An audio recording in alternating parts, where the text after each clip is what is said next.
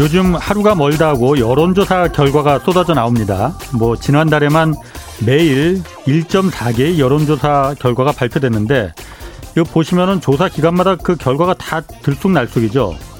그런데 한번 경제적 관점에서만 한번 보겠습니다. 여론조사 이 전화 받아본 분들 아시겠지만은 전화 면접과 어, ARS 자동응답 조사가 있습니다. 어떤 조사가 더 정확한지는 별개로 하고 어떤 게 조사 비용이 더 많이 들까요? 이 전화 면접 방식은 조사원들을 고용해서 일일이 전화 걸어서 물어봐야 하기 때문에 응답자 1000명을 기준으로 할 경우에 대략 한 1,500만 원 정도 든다고 합니다. 반면에 ARS 자동 응답 방식은 400만 원 정도면 되는데 이마저도 요즘에는 이 자동 응답 시스템 이거 빌려주는 데가 많아서 200만 원 정도까지 비용이 내려갔다고 합니다.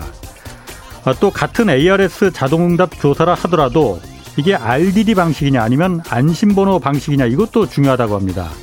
RDD 방식이라는 거는 그냥 아무 번호나 무작위로 그냥 거는 방식이고 안심번호 방식은 통신사에서 연령, 지역 또 성별 등의 이 정보가 담긴 전화번호를 제공받기 때문에 더 훨씬 더 정확하지만 번호 한 개당 한 30원 정도 비용이 든다고 합니다. 그런데 지난달 ARS 조사의 약 80% 정도가 돈 안 드는 무작위 선정, 그러니까 RDD 방식이었습니다.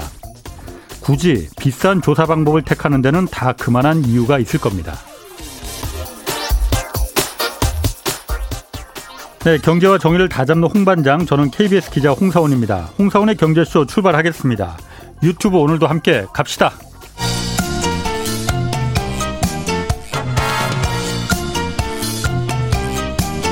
경제는 어렵고 주식은 더더욱 어려우시죠? 괜찮습니다. 우리에겐 염불리 염승환 이사님이 계시니까요. 친절하고 정확한 주가 분석. 이 시간 꼭 함께 해주세요. 네, 염불리의 영양 만점 종, 목 분석 시간입니다. 염승환 이베스트 투자증권 이사 나오셨습니다. 안녕하세요. 네, 안녕하세요. 저희가 그 염 이사님 로고 새로 바꿨는데 어떻게 마음에 드십니까? 네, 좀 더. 아유, 저도 듣고 어? 깜짝 놀랐어요. 저 다른 게 나오지? 오늘 주가가 좀 많이 올라서 오랜만에 표정이 분리분리하십니다. 네. 힘듭니다, 진짜, 지난주는.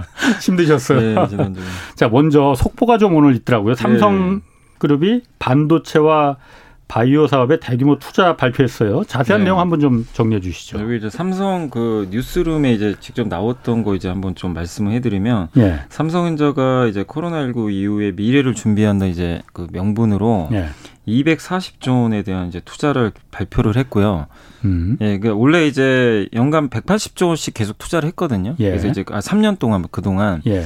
지난 3년 동안 180조 했고 그 중에 140 130조가 국내 투자, 예. 나머지 50조가 해외 투자였는데 이번에 음. 이제 240조로 늘렸고 예. 이 중에 180조를 이제 국내에 투자하고 음. 이제 나머지를 예. 해외에 투자한다. 그러니까 예. 어쨌든 늘린 거죠 규모 자체가 예, 크게 예. 지금 늘렸다. 그래서 아. 국내 쪽을 좀 많이 늘렸다라고 음. 좀 보시면 좀 좋을 것 같고 뭐 발표 배경에는 어쨌든 이제 지금 코로나19 이후로 많은 변화들이 있기 때문에 예. 삼성이 좀 약간 위기 의식도 좀 일부 느끼고 있는 것 같아요. 그래서 좀 선제적으로 투자한다는 그런 측면이 있고 좀 구체적으로 말씀드리면 네. 여기서 나왔던 것 중에 가장 특징적인 게 반도체 분야의 공격적 투자 필요성을 좀 언급을 했어요. 음. 그러니까 반도체가 사실은 지금 뭐 어떻게 보면 삼성전자하고 하이닉스랑 마이크론 3강 체제지만 예. 또 언제든지 중국이 또 위협을 할 수도 있는 거고 특히 예. 비메모리는 삼성전자가 파운드리를 추격하는 입장이잖아요. 그렇죠. 네, 따라가는 예. 입장이다 보니까 예.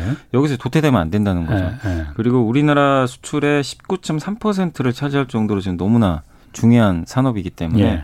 그래서 선제적인 좀 투자를 통해서 이 삼성전자가 반도체 뭐 메모리뿐만 아니라 비메모리 쪽에서도 좀 점유율을 음. 좀 늘려보겠다라는 음, 음. 그런 의도인 것 같아요. 그래서 신기술도 개발하고 예. 여기서 주목하실 거는 메모리는 좀 단기보다는 중장기 대응을 좀 하겠다고 밝혔기 때문에 예. 메모리를 뭐 당장 엄청 투자하겠다 이거는 음. 제가 봤을 땐 여기 내용을 봤을 때는 아닌 것 같고 예. 그러니까 천천히 좀 늘리겠다는 얘기 같고 음.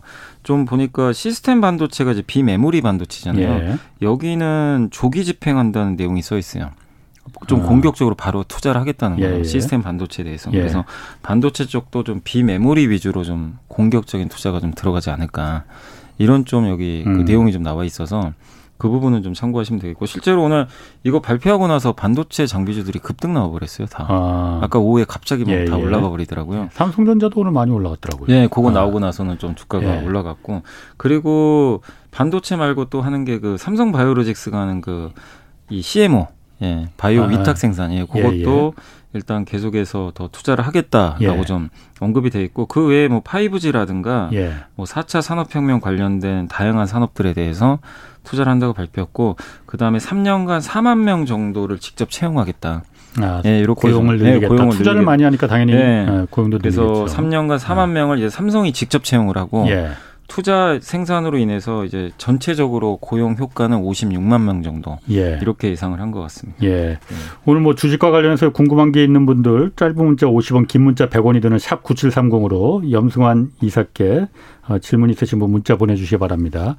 어쨌든 오늘 그게 이재용 부회장이 가석방된 지 지금 한 2주 2주 정도 11일 정도 네. 됐다고 그러더라고요. 네. 뭐 그거하고 연관이 있는지 없는지 모르겠지만 네. 어쨌든 기업이 네. 특히 국내 많은 투자를 해서 일자리 늘리고 기업의 네, 그 사회적인 책무 네. 다한다는 건 박수 쳐줄 일 같아요. 네. 그리고 어쨌든 이제 직접적으로 4만 명 또 채용을 한다고 예. 언급을 했기 때문에 예. 그리고 이번에 그러니까 보통 이제 우리가 투자하면 또 해외에 너무 투자하는 거 아니냐 이럴 수도 있는데 예. 이번에 투자 보면은 어쨌든 국내 쪽에 투자가 많이 늘어난 것으로 아. 지금 확인이 됐기 때문에 그 비메모리에 이제 많이 투자한다고 네. 하는데 제가 네. 며칠 전에 기사 보니까 며칠 전도 아니고 어젠가 그젠가 보니까 인텔에서 차세대 이제 칩그 네. 설, 네. 설계해서 위탁 생산을 맡기는데 어, 타이완의 그 TSMC에 TSMC, 맡길 것이다라고 네. 하고 또 어제 고태봉 그 하이투자증권 네. 리서치 센터장도 나와서 말씀하시기를 이제 테슬라 같은 경우도 음. 자기네 이제 D1 칩그 자율주행에 네. 들어가는 네, 칩이나 이런 거를 아마 TSMC에 맡기지 않겠느냐. 음. 왜냐하면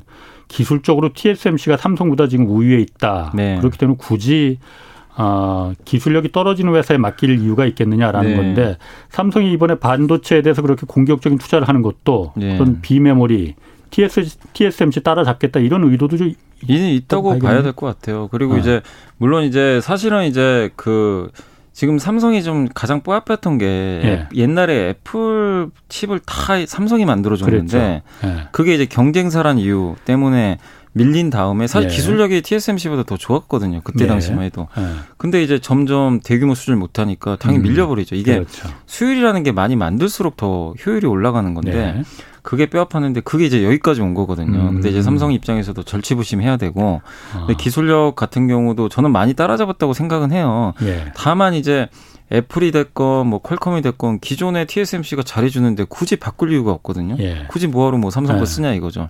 근데 이 관점에서 보면 저는 삼성이 앞으로는 저는 개인적으로 나쁘지 않다고 일단 보는 이유가 뭐냐면 예. 일단 이제 첫 번째가 지금 이제 이재용 부회장도 당연히 투자 얘기를 한 것처럼 음. 어쨌든 기술력이라는 거는 계속 생산을 늘려가면 예. 전 된다고 보는데 첫 번째가 이제 삼성한테도 기회가 온다고 보는 게 TSMC가요 너무 공장 가동이 많아요. 음. 다 찼어요. 예. 신규 수주를 받기가 쉽지가 않아요. 아. 근데 얼마 전에 구글도 자기가 직접 이제 칩을 만든대요. 예. 근데 그 기업들은 설계만 하지 자기가 제조까지는 그렇죠. 안 하거든요. 그렇죠. TSMC에 맡기자니 캐파는 꽉 차 있죠. 아. 그 상황에서 원래 구글과 삼성은 관계가 되게 좋아요. 예. 안드로이드 예. 또 잘 어, 팔아줬기 때문에 예, 사실은 예. 그리고 이미 프로젝트도 하고 있었고 예. 구글하고 같이 칩 이런 예. 거. 그러면 이번에는 구글 거는 삼성이 딸 가능성이 굉장히 높아졌고 아. 인텔이야 어차피 삼성을 공격하는 입장인데 사실 예. 인텔이 TSMC에 맡길지 그거는 모릅니다. 그거는 뭐 근데 맡긴다고 해서 뭐 삼성 입장에서는 음. 뭐 고객을 잃는 건 아니잖아요. 뭐 어차피 인텔과 예. 하는 것도 아니고 그리고 이제 삼성이 이번에 엑시노스라는 이제 비메모리 칩을 그 예. 폴더블 폰에도 탑재를 했지만 예. 연말에 나오는 또 신제품이 있어요. 근데 예. 이게 수율이 올라가면은 자연스럽게 생산이 많이 늘어나게 됩니다. 예. 그리고 이제 글쎄요, 제가 이제 뭐 어제 고태곤 센터장님 이제 그런 식으로 얘기하셨지만 제가 어제 기사를 본 거로는 이건 예. 기사가 맞다가 아니라 기사에 뭐라고 나왔냐면 그 테슬라가 만드는 칩 있잖아요. 이제 D1, D1 칩. 그게 이제 예. 도조 컴퓨터 뭐 예, 예. 자율주행 거기 들어가는 칩을 삼성전자가 맡을 거란 얘기 기사도 음, 있었어요. 음, 그렇군요. 그러니까 누가 될지는 네. 모르는데 예. 저는 삼성 가능성도 있다고 보는 게 그 D1 칩은 예. 3나노, 5나노가 아니고요. 7나노 공정으로 음. 만드는 걸로 알고 있어요. 7나노는 네네. 삼성도 잘 만듭니다. 그렇군요. 그래서 굳이 테슬라가 무조건 뭐 음. TS 음. 하기보다는 뭐 각각 줄 수도 있는 거고. 그래서 그렇군요. 저는 삼성한테 기회가 있고 하나만 더 말씀드리면 네. 지정학적 리스크 때문에 그래요. 뭐냐면 대만과 삼, 음. 그 이건 이제 한 그 기자님이 쓰신 제가 이제 그 예. 그 글을 보고 좀 이제 참고해서 말씀드리는 건데 그 대만은 이제 어떻게 보면 중국과 가깝잖아요. 예. 근데 물론 이제 지금 대만은 약간 친미 쪽이잖아요. 사실 예. 어떻게 보면 완전한 친미죠. 예. 근데 그 상황에서 중국이 이제 그게 불편한 거잖아요, 사실은. 예. 근데 대만의 TSMC는 중국 매출 비중을 꽤 높거든요. 예. 예. 근데 이제 지금 서로 미중 간의 관계가 워낙 안 좋기 때문에 예.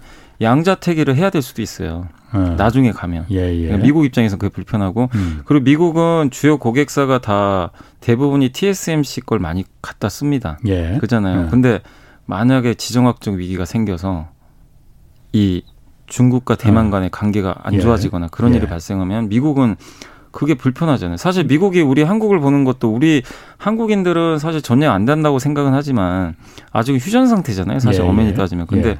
외국인들이 예전에 봤을 때는 뭐 위험한 거 아니냐. 음, 예, 그래서 우리나라 투자를 안 했던 예, 거고. 예, 예. 근데 이제 대만과 중국을 보는 관계도 그럴 수 있다는 거죠. 아. 그러면 미국 입장에서는 대안을 만들어 놔야 되거든요. 아. 무조건 TSMC가 아니라 근데 그걸 대안은 지금 사실상 인텔은 좀 멀었고 삼성밖에는 남은 게 음, 없거든요. 그러니까 음. 인텔을 더 다긋 이렇게 더 채찍질 하는 것도 예. 빨리 만들어라. 아. 근데 지금 안 되잖아요. 예, 인텔은. 예, 예. 근데 유일하게 지금 TSMC랑 거의 비슷한 게 삼성밖에 없으니까 음. 그럼 그 대안을 쓸 가능성도 저는 있다고 보니까 지금 구도상 저는 삼성전자한테 그렇게 불리한 구도는 전혀 아니다. 그렇군요. 저는 그렇게는 좀 보고 있습니다. 오늘 그럼 그 이렇게 공격적으로 투자 계획 발표한 게 오후 들어서 삼성전자 주가가 이제 많이 올라갔단 말이에요. 네네네. 그 영향이 있는 거예요? 있다고 봐야 될 것 같아요. 어. 왜냐면요, 그 발표하기 전에 예. 시장이 이제 오늘 아침에 급등하다가 갑자기 쭉 밀리더라고요. 예. 전반적으로 2차 전지 섹터가 막 급락을 하면서 예. 부진했는데 갑자기 이제 이재용 부회장 속보가 뜨면서 예.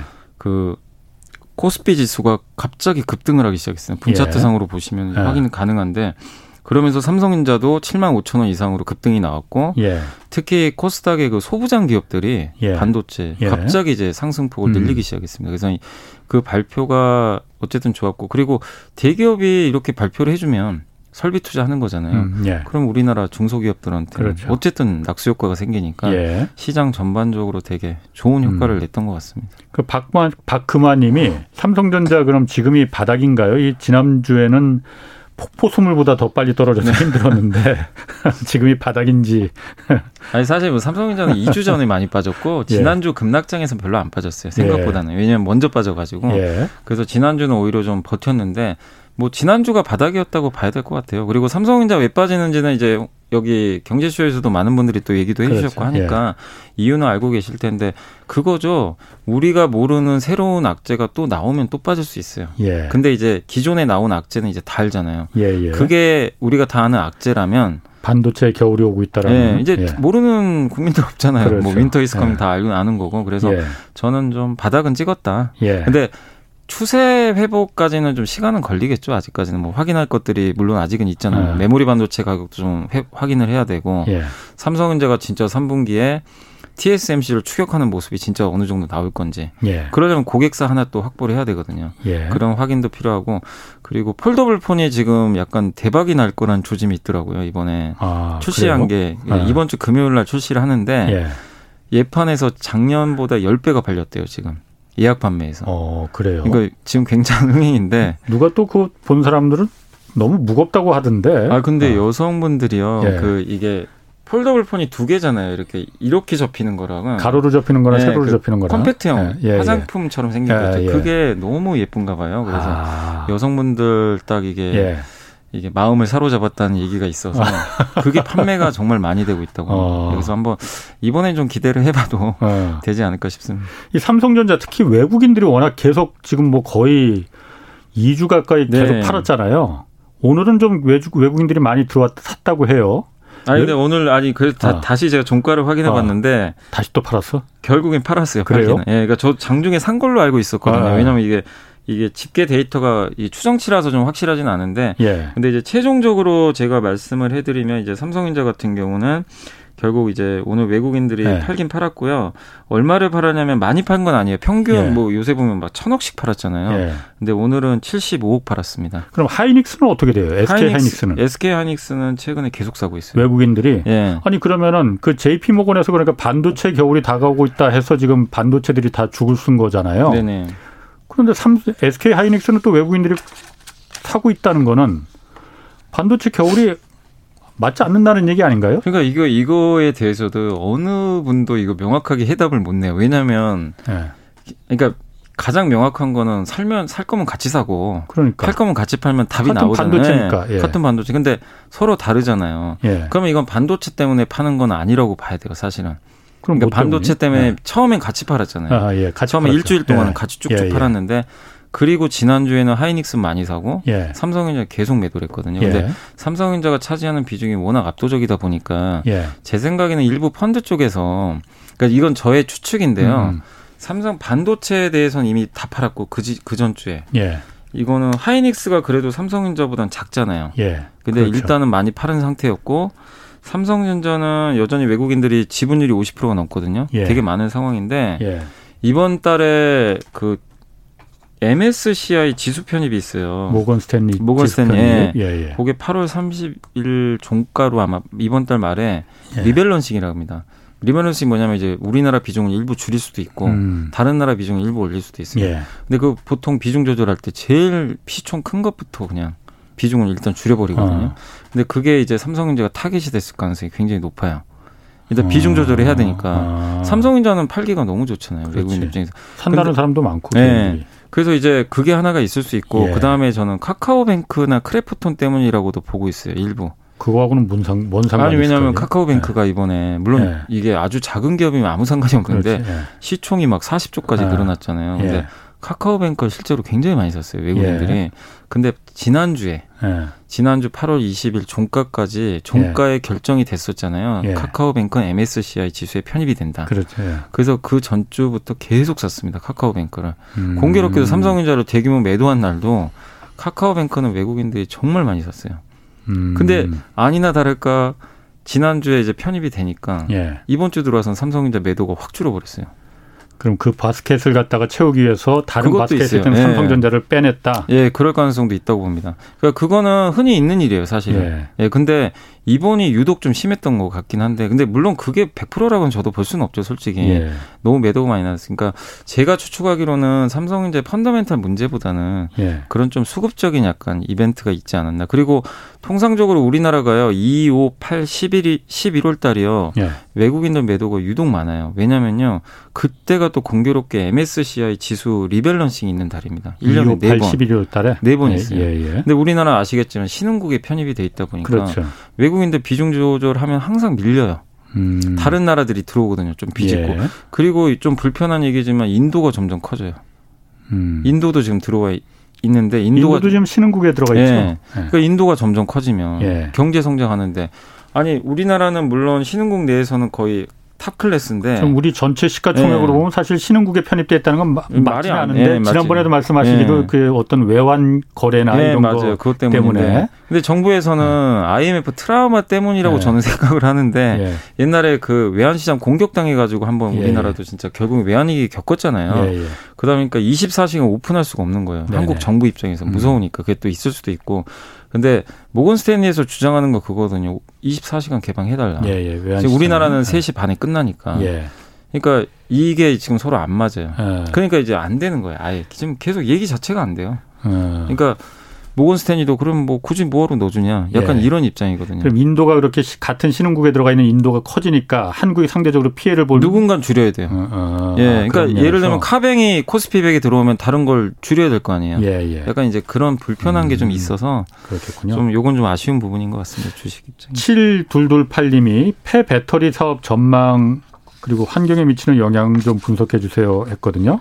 그러니까 이게 폐 배터리가 결국 네. 배터리는 어차피 네. 이제 뭐 쓰고 나면 뭐 5년에 한 번 갈아야 된다는 얘기도 있고 뭐 10년에 한 번 갈아야 된다는 얘기도 있는데 예. 결국 그게 다 뭐죠? 이 배터리의 원재료의 대부분이 양극재인데 양극재하고 음극재가 다 흑연 예. 니켈, 코발트, 망간, 리튬이잖아요. 예, 예. 그게 다 결국에는 원자재잖아요. 예. 철, 뭐 이런 비철금속 같은 건데 예. 그게 다 나중에는 결국에는 폐 배터리가 되면 다 쓰레기가 될 거 아니에요. 그냥 예. 내비두면 중금속 쓰레기는. 예. 근데 그거를 추출만 잘하면 예. 재활용을 하면 되죠. 아, 그러니까 다시. 배터리는 버리지만 아하. 원재료만 다 뽑아내는 거죠. 예. 그래서 진짜로 요즘에 LG 화학도 그렇고 SK 예. 이노베이션 세계적인 배터리 회사들이 다 그쪽 투자를 많이 하고 있어요. 어. 일본도 투자하는 것 같고. 예, 예. 왜냐하면 지금은 폐배터리가 없어요. 그렇죠. 아, 지금 뭐, 뭐, 지금 예. 그리고 뭐 전기차 얼마 많지는 않으니까. 예. 근데 5년 후에는 분명히 폐 배터리가 이제 나오기 시작할 거란 말이에요. 그게 노다지겠네. 그거를 이제 누가 먼저 추출을 잘할 거냐. 예. 이 기술력이 문제인데 그래서 요새 SK는 LG그룹이든 지금 투자를 많이 하는 걸로 알고 있거든요. 예. 그걸 뽑아내면 왜 좋냐면은 이게 한국 배터리 회사들의 최대 단점이요. 이런 리튬이나 니켈 코바트를 얻기가 되게 어려운 게 중국이 꽉 잡고 있습니다. 예. 그 리튬 가공 같은 거를 예. 중국이 굉장히 지금 기득권을 가지고 하고 있는데 예. 그럼 중국에 의존을 해야 돼요. 어. 근데 이제 이 시장에서 만약에 폐배터리가 커지면 뽑아내면 되거든요. 그럼 LG화학이 뭐 굳이 중국에 굽신 걸 필요도 없는 거고 어. 폐배터리가 많아지면 뽑기만 잘하면 되는 거거든요. 어. 그래서 그 기술력을 이제 지금 계속해서 이제 아, 그게 다, 다시 리튬 같은 걸 뽑아서 예, 재활용이 예, 재활용, 가능하대요. 예, 그러니까 순, 그 리튬을 뽑는 거죠. 그 국내에서도 그런 걸 하는 데가 있어요. 지금 그러면 개발을 하고 있어요. 어. 대기업들이. 우리나라만 하는 건 아니고요. 예, 전 세계에서 되고 예. 이 시장이 커지니까. 예. 근데 그게 이제 나중에 돈이 되는 거죠. 그게 정말 노다지가 될 것 같은데요. 테슬라도 하고 있어요. 어. 그래서 어. 테슬라도 그런 원 이런 걸 폐배터리 해가지고 예. 그런 얘기 있더라고요. 나중에 테슬라가 세계 최대 니켈 회사 되는 거 아니냐. 음. 배터리 다 뽑아내가지고 예. 예. 그럴 수도 있다고 하더라고. 요 그게 왜냐면 양이 어마어마할 거 아니에요. 나중으로 가면. 예. 예. 그 어디다가 뭐 쓰레기 처리 문제도 매우 곤란해질 예. 테고. 근데 이제 각 자동차 회사든 배터리 회사가 이제 그걸 보관할 수 있는 거죠. 창고에 쌓아놓고 그러면은 원재료 비용도 절감하고 어. 그런 그림이니까 이걸 누가 빨리 선점하느냐도 그렇겠네요. 중요한 포인트인 것 같아요. 제가 그냥 언뜻 생각하기에도 지금 그 LG 화학이나 뭐 SK SK나 이런 배터리 만드는 회사들이 당연히 그 부분에 진짜 돈이 되는 사업은 저쪽이 될 수도 있다 이런 생각을 갖고 네. 있을 것 같아요. 네. 이하나 칠공님이 배터리 관련해서 하나 더요. 이하나 칠공님이 SK 이노베이션이 이거 물적 분할을 해서 배터리 분야가 이제 떨어져 나가면은 앞으로 SK 이노베이션은 화학이나 정유 그리고 기타 분야는 단기적이나 장기적으로 주가는 어떻게 될 것으로 예상하는지요? 하고 물어보셨거든요. 그러니까 이게 SK그룹의 입장은 뭐냐면요. 그 네. 예전 산업은 다 매각하려고 하는 움직임들이 좀 있어요. 뭐 정유 예. 사업도 매각한다는 얘기도 일부 있었고요. 예. 화학 사업 같은 거, 석유화학 같은 거. 예. 결국에 배터리 사업은 더 키우고 이런 쪽이니까 그런 부분에 있어서는 중장기적으로는 방향은 맞는데 SK 이노베이션 갖고 있는 주주분들 입장에서는 일단은 LG화학하고 좀 비슷한 거죠. LG화학의 석유화학이나 이쪽은 남아 있는데 예. 문제는 지금 배터리 사업을 막 떼어내니까 예.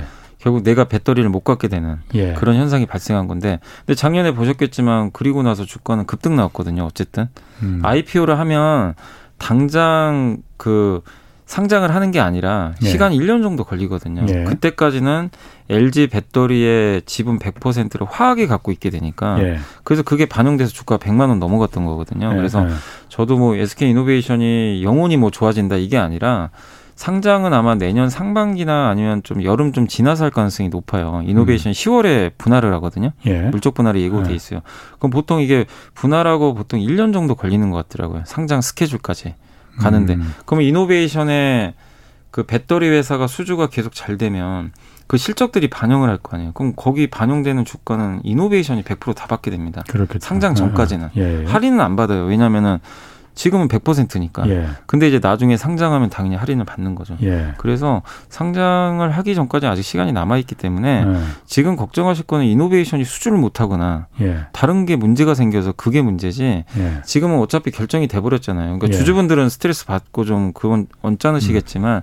지금 결정이 된 상황에서는 다른 부분에 SK 이노베이션 배터리 문제만 아니면 전 주가는 올라간다 보거든요. 그리고 현재 SK 이노베이션 주가의 배터리 가치가 한 2조 원밖에 반영이 안 돼 있대요. 예. 다른 사업부만 지금 반영이 돼 음. 있고. 음. 근데 CATL의 시가총액이 지금 200조거든요. 중국 그 배터리 예. 회사. 근데 예. 2조면은 지금 어떻게 보면 좀 말이 안 되는 주가라고도 예. 볼수 있고 그리고 CATL보다 물론 이제 나중에 역전은 될 수 있지만 SK 이노베이션의 현재 수주 잔고가 CATL보다 더 높아요. 전 세계 2등이래요. CATL이 전 세계에서 가장 배터리 회사로는 큰 회사 아니에요? 그러니까 향후에 이제 증설하고 어. 막 이런 물량들은 이게 나중에 1등은 더 되겠지만 예. 현재까지 수주한 잔고를 그때 데이터를 공개를 했더라고요. 음. 그걸 보니까 LG화학이 1위, 고요 예. LG화학이 130기가와트, SK이노베이션이 100기가와트. 예. 100기가와트면은 10, 그 금액으로는 우리나라 돈으로 130조 원입니다. 금액이 굉장히 커요. 음. 그 다음에 3등이 CATL이 제가 알기로는 그 그때 아마 그 80기가 그러니까 800기가 와트였나 아마 예, 그 정도로 예. 나왔던 것 같아요. 예. 그래서 일단은 수주 잔고상으로도 SK 이노베이션이 세계 2등이기 때문에 예. 좀 충분히 지금 주가에선 너무 걱정할 음. 필요는 저는 없다라고는 보고 있습니다. 아까 제가 말씀하신 중에 좀 궁금한 음. 게 그렇게 물적 분할하고 기간이 1년 정도 걸린다고 했잖아요. 네. 왜 그렇게 오래 걸리는 거예요? 그리고 상장이라는 게 바로 되는 것도 아니고요. 네. 그리고 스케줄도 이제 상장 주관사도 선정을 해야 되고 예. 또 이제 그 상장하기 전에 또 pre-IPO 같은 것도 일부 하기도 하는데 음. pre-IPO는 뭐냐면은 예를 들면 이제 뭐 SK 이노베이션에 투자하고 싶은 해외 자동차 업체가 있을 수도 있잖아요. 야, 예. 난 너네 지금 예. 갖고 싶다. 그러면은 예. 뭐 포드 같은 데서 LG 그러니까 SK 배터리에 한 20% 지분 투자할 수도 있는 거거든요. 음. 그런 과정들도 있다 보니까 결국엔 좀 시간은 걸리는 것 같아요. 그리고 음. LG화학도 보셨지만 작년에 물적 분할 얘기 나오고 나서 지금 1년 지났거든요. 근데 에너지 아직, 솔루션. 예, LG 네. 에너지 솔루션. 네. 1년 지났는데도 아직도 거기는 언제 상장한대? 에너지 솔루션. 원래 올해 말 정도로 지금 스케줄이 나온 걸로 아는데 예. 이번에 배터리 좀 사고가 있었잖아요. GM 아, 볼트. GM. 예. 아. 그래서 주가 폭락해 가지고 좀 예. 늦어질 거란 얘기가 좀 있더라고요. 상장 그, 일정이 좀. 그 말 나온 김에 예. 그 GM에서 지금 리콜을 그 이 대규모 리콜을 결정했다고요. 그 전기차 볼트. 네. 볼트 전기차에. 근데 여기 GM에 들어간 배터리가 LG 화학 제품이라면서요? 네, GM 볼트는 다 예전부터 어. 이제 LG 화학이다. 이 리콜이라는 게 이게 LG 화학 입장에서 그럼 좀 그 뭐라고 해야 될까? 좀 치명적인 건지 피해가 큰 건지 어떻게 된 건지 이게 아니 피해가 클 수밖에 없는 게요. 이제 전기차에서 제일 중요한 게 배터리인데 예. 이번에 이제 화재 사고가 몇 건이 났나 봐요. 볼트에서 네, 볼트에서 한 몇건 네. 이제 한 뭐 그때 기사 보니까 한 여섯 일곱 건 정도 났던 것 같은데 이제 경미한 화재라고 하더라고요. 뭐 큰 화재는 아니고. 예. 근데 이제 결국에 이제 화재가 났으면 조사를 해야 될 거 아니에요. 무슨 음. 이유인지. 근데 이제 GM 쪽에서는 이제 전량 리콜을 결정하기로 했나 봐요. 예. 이제 그동안 판매됐던 걸다 예. 바꿔주겠다. 한마디로 배터리를 배, 네, 배터리를 교체하려는 것 같더라고요. 지금 나온 어. 뉴스로 보면은. 근데 신문 기사로 보니까 뭐 배터리 쪽에서 뭐 제조 결함이 있다 뭐 이런 식으로 언급이 됐던 것 같은데 예. 사실 이거는 아직은 모릅니다. 결론이 난 건 아니고 예. LG하고 GM이 공동 조사를 하거든요. 지금 언제 끝날지 음. 몰라요. 예. 그, 래야 명확하게 우리가 알 수가 있어요. 근데 예. 이제 배터리 결함 아니겠냐. 그래서 아, 그 화제난 이유가 네, 이유가 그러면은 이제 GM이 절반을 물어주고요. 예. 그 배터리 공급한 회사가 당연히 절반은 물어줍니다. 예. 를 전에 현대차도 그랬잖아요. 현대차하고 코나 코나도 예. 예. 그것도 예. LG와 LG가 아마 6 정도로 잡은 LG가 6 정도 내는 걸로 알고 있어요. 그리고 예. 현대차가 4 정도. 근데 음. 이제 회사마다 다르니까 예. 5대 5로 생각하면 되는데 근데 이게 2조 원 정도 될 거란 얘기가 있어요. 규모가 리콜 규모가 규모가 예.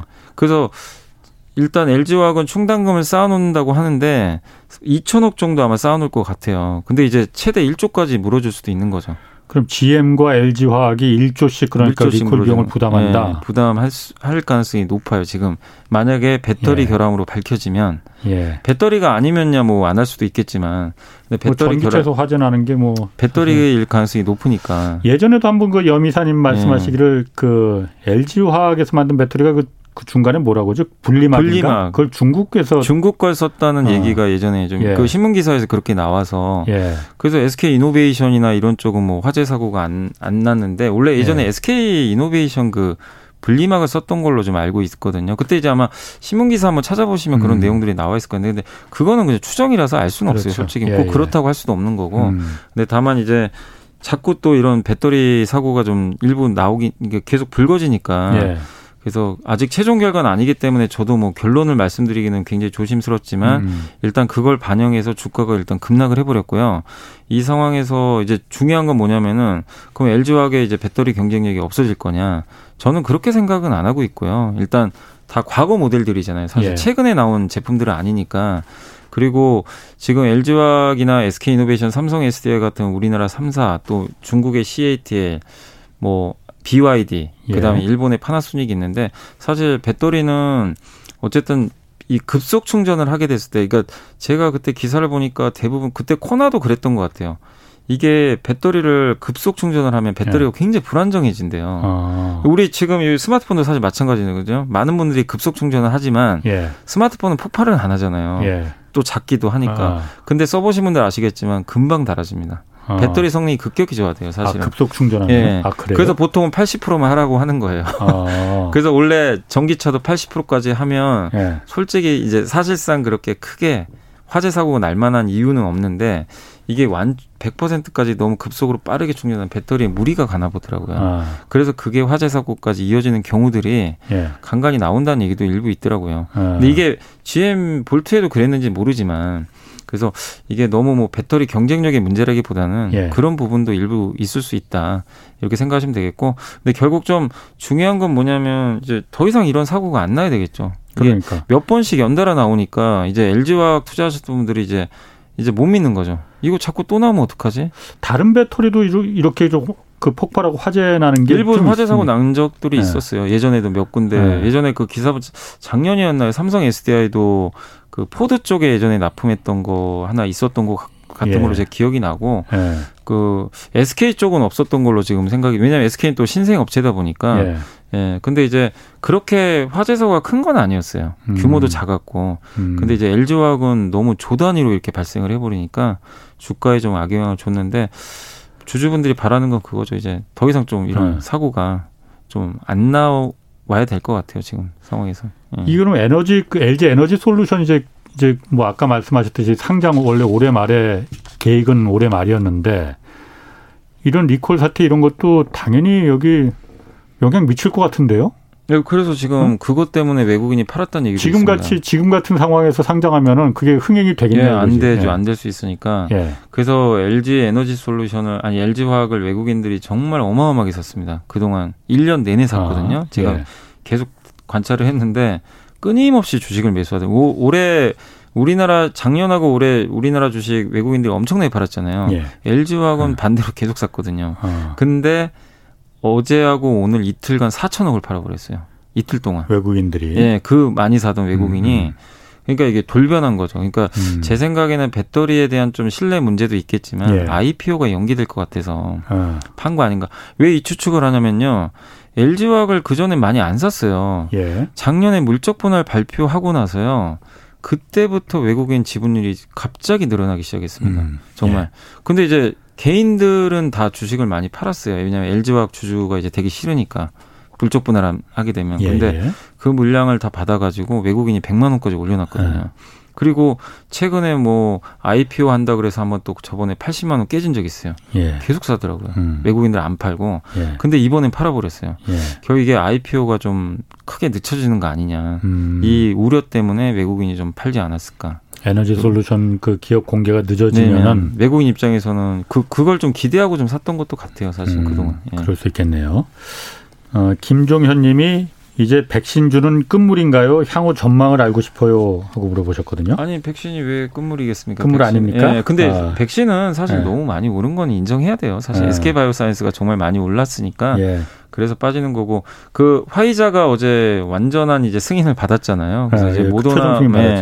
그래서 그 이제 거기서 끝나는 게 아니라 지금 우리나라 SK 바이오사이언스도 백신 지금 임상하고 있잖아요. 예. 그리고 코로나 19뿐만 아니라 우리나라 기업들 백신 경쟁력 엄청납니다. 그리고 예. 백신 허브로서 예. 문재인 대통령도 언급했기 때문에 백신은 계속 저는 장기 투자 좋다고 생각합니다. 1436님이 헬스케어 쪽 시장은 그럼 이제 여기도 희망이 없나요? 코로나 백신 정보나 헬스케어 정보 쪽으로는 이미 시장의 반영이 다 끝난 건가 해서요 하고 물어보셨거든요. 예, 아니 저는 이제 그 말씀은 드리고 싶어요. 오늘 어제 오늘 빠졌다고 헬스케어가 망한 게 아니고요. 네. 그렇게 생각하지 마시고 헬스케어가요.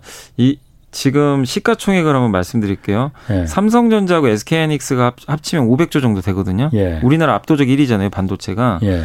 그 카카오하고 네이버 합치면은 시가총액이 거의 한 150조 정도 되거든요. 카카오 예. 그룹하고.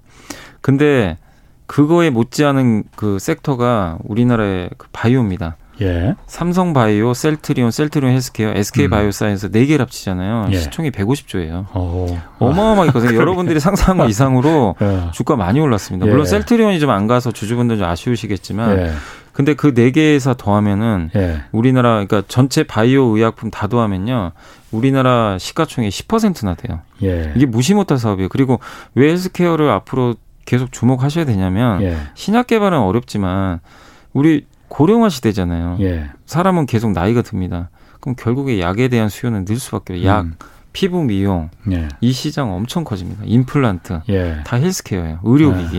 예. 예. 이거를 부인하실 있을 분은 아무도 없으실 거예요. 사람은 어. 나이가 드니까 점점 고령화 예. 되거든요. 이거는 어. 전 세계가 다 마찬가지예요. 예. 중국도 지금 고령화 때문에 좀 되게 이제 산화제한 풀고 있잖아요. 그러면 헬스케어 장기적으로 어. 좋을 수밖에 없는 어. 거 아닐까요? 저는 그렇게 보고 있습니다. 그러니까 오늘 하루 빠졌다고 너무 막 스트레스 받지 마시기 바라겠습니다. 알겠습니다. 요즘 또 그 반대 매매 이 반대 매매가 13년 만에 최대치를 기록했다고 그 어제 신문에서 계속 이제 많이 나오더라고요 네. 기사에 일단 반대 매매가 뭡니까? 반대 매매가 이제 뭐냐면은 어. 그 이제 주식 투자 하시다가 예.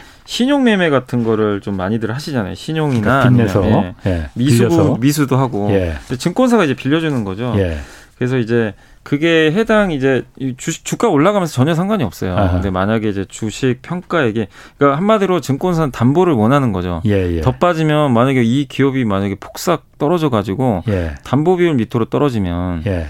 그 증권사가 손해 볼 수 있잖아요. 그러니까. 그러면 당장 이제 갚으라는 거죠. 예, 예. 그건데 그러니까 예를 들어보면 지금 대부분의 증권사가 증거금의 병 그러니까 평가액입니다. 예. 파는 금액이 아니고 지금 현재 평가액이 증거금의 140% 이상을 유지를 해야 돼요. 그러니까 예를 들면서 자기 돈 천만 원하고 빌린 돈 천만 원이 있는데, 음. 그러니까 신용을 천만 원 쓴 거예요. 내 돈 천만 원 투자했어. 예. 예. 2천만 원어치 이제 주식을 샀는데 예. 이 내 돈은 천만 원이잖아요. 예. 근데 빌린 돈 천인데 예. 거기에 140%면 얼마죠? 1,400만 원 이죠. 예. 그러니까 주식 평가액이 예. 최소한 1,400만 원 이상으로 있어야 돼요. 1,400만 원 밑으로 내려가면은 내려가면 이제 전화 옵니다. 어, 반대매매 예, 반대매매. 반대매매는 보통 시장가로 하한가 주문 내버리거든요, 보통. 예, 그렇죠. 그래서 미리 예. 알려줘요. 예. 그래서 아. 증권사에서 자, 담보가 좀, 담보 비율 떨, 밑으로 떨어졌으니까 예. 지금 이만큼 부족합니다라고 아. 얘기를 해줘요. 그러면 예. 그거를 채워 넣으셔야 돼요. 아, 140%를 맞춰줘야 돼요. 돈을 더 내가 좀 집어넣, 네, 더 집어넣고. 그러면 이제 반, 증권사에서 반대매매를 안 해요.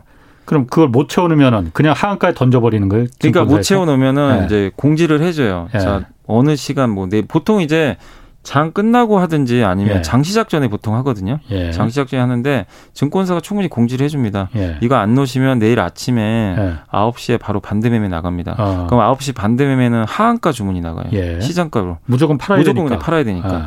그렇게 하고 이제 그거 안 넣으시면 그건 어쩔 수 없어요. 그냥 증권사 에서 그냥 예. 그 물량을 다 정리하고 증권사가 가져가는 거죠. 예. 예. 그럼 자기는 그러니까 1,400만 원이면은 잘하면 400만 원 정도만 건질 수 있는 거네요, 그러니까. 그, 그럴 수 있죠. 뭐 아니면 잘못하면 주가가 정말 많이 빠져 있으면 음. 하나도 못 건질 수도 있어요. 그렇겠네. 원금이 다 날아갈. 수도 있죠. 아. 그래서 항상 이제 그래서 이게 좀 위험한 게 왜냐면은 상승장일 때는 너무 좋잖아요. 어, 내가 예. 빚내서 투자했는데 더 많은 수익이 예. 나니까.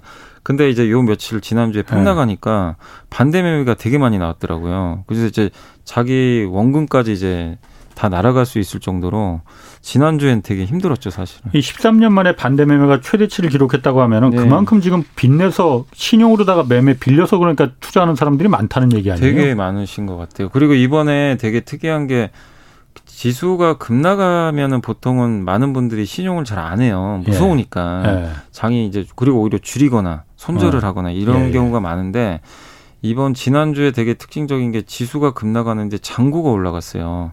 신용 잔고가 더 올라가더라고요. 어. 그러니까 반대 매매도 나오지만 예. 아니 신용을 더 하시는 거예요. 그러니까 저는 이런 경우는 하락장에서 그러니까 저는 이게 도대체 무슨 일인가 저는 이런 걸 본 적이 없거든요. 제가 이렇게 어. 영업하면서 예. 아니 신용장 그러니까 지수 급락하고 신용장고는 똑같이 가요. 예. 떨어지면 같이 떨어지고 예. 오르면 같이 올라요. 어. 너무 이상한 거예요. 그래서 이게 기회를 그러니까 저는 두 가지 생각했어요. 어. 기회라고 생각하는 분이 이렇게 많나? 그러니까 그럴 것 같은데. 빚내서라도 예. 사보자 일단 이게 예, 뭐 예. 얼마 만에 또 오는 기회냐 예. 이런 분이 있는 것 같고 아니면 또 하나 또 그 생각이 든 게 정부에서 시, 대출 규제하니까 예. 아 이 지금이라도 안 사면 안 되겠다. 그러니까 대출 규제를 하면 예. 증권사 신용 대출도 막을 수도 있는 거거든요. 나중에 지금 주담대 규제한다 그러잖아요. 총부채 비율에 그것도 예. 들어가니까. 그러면 예. 이제 주식 담보 주식 대출도 예. 어 이거 줄이는 거 아니야? 약간 이제 그런 것 때문에 좀 할 수 있을 때 미리 좀 해놓자. 아. 이런 것도 일부 있었던 거 아닌가. 저는 그 생각은 좀 들긴 하더라고요. 근데 제 생각이 맞는지 모르겠는데 음. 너무 이례적인 상황이어가지고 저도 좀 약간 어떻게 해석해야 될지 좀 난감하긴 하더라고요. 되게. 그럼 그 영미사님 생각에는 지금 같은 장에서 이렇게 그 신용으로 매수하고 그런 투자가 어 권유하실 권유할 만합니까? 하면 안 된다고 보십니까 지금 지금 같은 상황에서 사실은 이런 이런 변동성장에서는 안 하는 게 원칙적으로는 사실 맞죠. 예. 예. 근데 뭐 내가 그 보통 인데 왜 좀 어렵냐면 신용 대출을 받으셔가지고 예. 이걸 뭐뭐 뭐 3년 정도 나는 가져가겠다. 뭐 예. 이자 내면. 그러니까 아. 주택담보대출은 그런 식으로 하잖아요. 장기로 그렇죠, 하잖아요. 그러니까 예. 리스크가 별로 크진 않는데 예. 주식 대출, 그러니까 이 신용 대출이 되게 힘든 게몇 예. 년짜리 해가지고 내 이자만 내면서 뭐 예. 좋은 폭락했을 때 사는 거에 뭐 문제가 되겠습니까? 예. 계속 갚아 나가면 되는 거니까. 근데 보통은 3개월이 만기예요. 어. 3개월, 6개월 이런 예. 식으로 만기. 물론 연장도 해주지만 주식 신용 예, 그 보통은 만기가 예. 예. 만기가 그 정도 되거든요. 3개월, 예. 6개월. 예. 증권사마다 좀 다르겠죠. 예. 근데 짧아요, 되게. 그러면 예. 3개월 만기가 있는 상품을 내가 좀 베팅한 거잖아요. 예. 그럼 3개월 후에 이게 올라가면 다행인데 빠지면 잘못해서 또 그리고 주식은 변동성이 음. 큰 자산이니까 음. 그 부동산 같은 경우야 갑자기 뭐 이렇게 30% 폭락하는 경우 별로 없잖아요. 예. 근데 주식은 음. 일주일 만에도 30% 빠지는 게 주식이니까. 그래서 저는 어쨌든 이렇게 급락장에서는 예. 레버리지는 안 쓰시는 걸 좀 권유드리고 싶습니다. 지금 그래서 그 관련해서 1069님도 이분도 신용으로 매수를 했대 LG 디스플레이. 아. 이거 손실이 너무 큰데 이거 어떻게 해야 되느냐고 하소연하셨네. 아 근데 지금 네. LG 디스플레이는 이제 증권사에서 이렇게 최근에 좀 안 좋게 보는 이유가요. 예. 그 이게 LCD 가격이 급락을 했어요. TV가 작년에 많이 팔렸다가 예. LCD TV 이제 수요가 좀 준다고 생각해서 패널 가격이 급락해서 그랬는데 저는 이게 얼마까지 가져가셔야 될지는 제가 그것까지는 모르겠지만 지금 가격에서 인내하시면 주가는 다시 복원한다고 보는 이유가 OLED로 바꾸고 가고 있어요.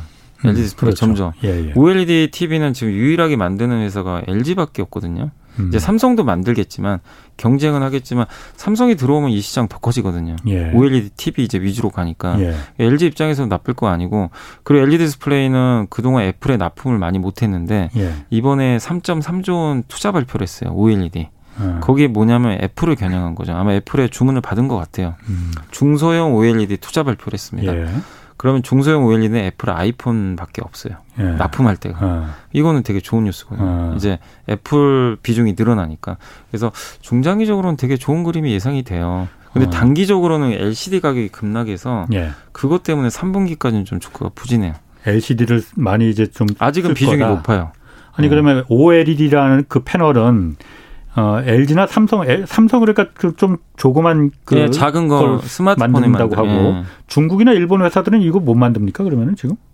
제가 알기로는 중국의 BOE가 만드는 걸로 아는데 예.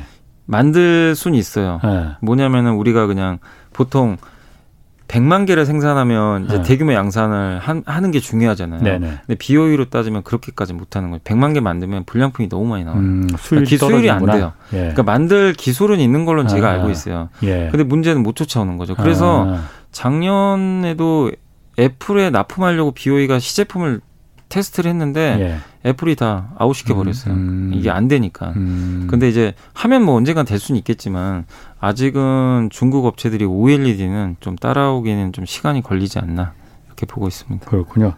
자 이번엔 좀 기분 좋은 소식도 좀 있네요. 그 지난달에 어, 수출 실적이 그 사상 최대 성적을 냈다고 하는데 이번 달에도 이게 호조를 이어가고 있다고 해요. 구체적으로 좀 이달 그 수출 기업들 수출 실적이 좀 어떻게 좀 나왔어요? 예, 수출은 지금 이제 20일까지 돼 있다. 우리나라 네. 이제 10일마다 한 번씩 발표를 해주는데요. 예. 1일부터 20일까지 수출 금액이 322억 달러로 지난해 같은 기간보다 약 41% 늘었다고 합니다. 그래서 시장이 예상한 거는 37% 증가할 걸로 예상을 했는데 예. 시장 기대보다는 많이 늘어났고요. 예. 그리고 조업일수가 일단 좀 많았어요. 하루 더 작년보다. 네. 그래서 일평균으로 계산을 했을 네. 때는 31.5%. 어. 그래서 어쨌든 매 지금 그 월마다 30% 이상의 수출 증가율을 계속 유지해주고 있고 품목별로는 반도체가 제일 좋았습니다. 반도체가 어, 예. 40%나 일단 급증을 했고 그 다음에 그 석유 제품 예. 유, 이제 유가 상승도 일부 있어 가지고 그때 55% 정도 늘어났고 자동차와 무선 통신 기기 이쪽도 30에서 40%. 그래서 우리나라 주력 제품들은 그러니까 요새 뭐 자꾸만 경기가 피크아웃 찍고 꺾인다 꺾인다 얘기는 나오는데 한국의 수출 데이터만 보면 이게 피크아웃인지 알 수가 없어요. 너무 음. 지금 계속 잘 나오니까. 그러니까 오히려 걱정인 게 이러다 진짜 꺾이면 어떡할까. 네. 그게 걱정일 정도로 그냥 매 10일마다 발표되는 데이터가 기본 30%씩 이상 나와버리니까 네. 이게 벌써 한 5, 6개월 연속 이어지고 있거든요. 그러니까 이게 잠깐 뭐 한 달 그러다 말면은 그러겠지 하는데 음. 장기적으로 계속 이어지고 있어서 한국의 수출 데이터는 여전히 좀 너무 지금 좋은 흐름이 계속 이어지고 있다라고 보시는 게 맞는 것 같습니다. 그렇게 수출이 지금 그 계속 증가하는 건 작년 11월부터 지금 계속 증가. 예, 벌써 열달 예. 연속으로 성장하는 건데 네. 지난달에는 그러니까 이게 554억 달러면 이게 사상, 최대였다고 했잖아요. 그럼 이번 달에는 그거 더 넘어설 가능성도 있는 거예요? 이번 달에 글쎄 뭐 넘어설지까지는 모르겠는데 아. 좀 비슷하게 좀 나올 가능성도 분명히 있는 것 같아요. 벌써 아. 지금 20일까지니까 322억이니까 예. 500억에 좀 육박하는 수치 나오지 않을까 음. 이렇게 좀 예상을 하고 있어서 계속해서 수출은 뭐 잘 나오고 있다 이렇게 보시면 되겠습니다. 마지막으로 그 SK 아까 그 잠깐 뭐 에너 그 SK 얘기 잠깐 했었지만은 SK 그룹 그 지주사 SK가 네. 그 SK 머티리얼즈 여기를 네, 합병을 한다고 해요. 네. SK 머티리얼즈는 일단 이거 어떤 회사입니까? 뭐 하는 SK 머티리얼즈가 반도체 소재, 화학 소재 만드는 그 기업 화학 중에 소재? 네, 아. 화학 소재 만드는 회사고 이제 NF3라는 그 화학 소재가 있어요. 이제 예. 반도체 공정에 들어간 특수가스입니다. 그거 만드는 이제 세계적인 기업인데 불가스 뭐 이런 거만 예, 약간 비슷하죠. 예. 예, 아. 예, 비슷한데 근데 원래 그게 그 회사가 OCI 관련 계열사였어요. OCI 가 갖고 있던 예, 네. 자회사였는데 예. SK 그룹이 이제 반도체 SK 하이닉스 인수했잖아요. 예. 그 후로 소재 사업까지 키우려고 OCI를 그 당시에 제가 알기로는 OCI 머티리얼즈였던 걸로 제가 이름이 아. 기억나요. 근데 예. 아마 그걸 인수를 해가지고 SK 머티리얼즈 사명 바뀌어가지고 회사를 키운 거죠. 왜냐하면 이제 아. 바로 옆에 주요 공급처가 하나 있잖아요. 하이닉스에 바로 이제 네. 공급할 수 있게. 예. 그래서 키웠고 어. 그리고 그 밑에 뭐 SK에 관련된 다양한 그 특수 소재 가스 회사들이 되게 많거든요. 예. 그거를 밑 머티리얼즈 밑으로 다 붙여놨어요. 어. 예, 그래서 SK가 SK 머티리얼즈를 지배하고 예. 머티리얼즈가 그 밑에 특수가스 회사들 몇 예. 개를. 근데 그 회사들이 다 알짜예요. 돈을 음. 잘 벌어요. 예. 그래서 SK 머티리얼즈 주가가 거의 한 세네 배 올랐거든요. 예. 1년 만에 진짜 많이 올랐어요, 주가가. 음. 근데 지주사 SK는 사실 별 변동이 없었죠. 예. 근데 얼마 전에 기억하시겠지만 올해 초였나요? 3월인가 4월 달에 아마 그거 보신 분들 계실지 모르겠어요. SK 증 SK 사장님이 나오셔 가지고 파이낸셜 스토리를 유튜브에 공개를 했습니다. 우리 회사 음. 목표 시총 140조. 예를 2025년 아, 지주회사인 SK 네, SK가 네. 140조 네. 가겠다. 예. 근데 당시에 시가총이 20조였거든요. 아 맞아 그 얘기 있었어요. 예, 그럼 일곱 배 아, 올리겠다는 아, 얘기니까 예, 예, 사람들이 예. 다좀 처음에 황당해한 거죠. 이거 진짜 아, 말이 되나? 예. 뭘로 할 건데 거기에 핵심이 소재예요. 첨단 소재. 이런 걸 합병을 해서 그러니까 합병한다는 얘기는 없었어요. 예. 그것까지 안 나왔는데 어쨌든 키워서 SK 가치를 올리겠다. 뭐 아. 자회사를 키워서든 근데 거기에 이제 뭐 분리막 같은 소재도 있을 거고 예. 2차 전지 배터리가 핵심이거든요. 예. 이 소재 키우겠다. 근데 이제 거기 중추적인 역할을 하는 회사들이 SK 아이 테크놀로지, SKC, 음. SK 머티리얼즈인데 이제 사실 합병할 거는 누구도 예상을 못 했거든요. 그러니까 지주회사와 자회사 관계잖아요. 네, 근데 그거를 아예 이제 합병해 가지고 어. 이제 SK 머티리얼즈의 그 첨단 소재 사업부 있잖아요. 예. 그 밑에 있는 이제 가스 회사까지. 아, 예. 그러면 이제 합병을 하게 되면 그 가스 회사는 SK 자회사로 들어가요. 그럼 SK가 직접 지배를 하는 거죠. 예전에 한 달이 어. 건너뛰었지만 어. 그러면 이 기업들의 실적은 훨씬 더 합병을 하는 이유는 SK가 SK를 키우려고 하는 거겠죠. 아, 주 SK를 네, 키우려고 네. 아, 백세 시총을 올린다고 했으니까 그럴 가능성이 높아요. 그러지 않고는 해석이 잘 안 됩니다, 이게. 아. 지주회사가. 그러면 그러면은 아, 시간이 얼마 없는데 네. SK 머티리얼즈 주시 주주들은 어떻게 되는 겁니까 그러면? 그러니까 주주분들 입장에서는 주가는 빠지진 않아요. 왜냐 네. 합병 비율이 있어서 무조건 네. 그게 유지가 돼요. 네. 그래서 SK 주가가 만약에 올라가면 올라가는 대로. 그러니까 당분간은 SK 주가에 연동이 됩니다. 빠지면 같이 빠질 수도 있어요. 예. 거기에. 예, 예. 근데 41만 5천 원이 주식 매수 청구권이라 예. 그 밑으로는 잘 안 내려가요. 왜냐하면 예. 나 반대하면 SK가 어. 거기서 사줘요. 네. 41만 5천 원에. 근데 문제는 머티리얼즈의 성장을 믿고 투자하셨던 그러니까. 분들은 네. 이제 더 이상 이 회사가 없잖아요. 예. 그럼 SK로 바뀌어가야 되니까 어. 그런 부분에 있어서 SK 머티리얼즈 주주분들은 추가 성장에 대한 이제 그거를 좀 섭섭하겠네. 예, 약간 좀 그럴 가능성은 좀 있을 수 있을 것 같습니다. 알겠습니다. 오늘 여기까지 좀 듣겠습니다. 네. 지금까지 염승환 이베스트 투자증권 이사 함께했습니다. 고맙습니다. 네, 감사합니다. 자, 저는 내일 다시 찾아뵙겠습니다. 지금까지 경제와 정의를 다잡는 홍반장 홍사원의 경제쇼였습니다.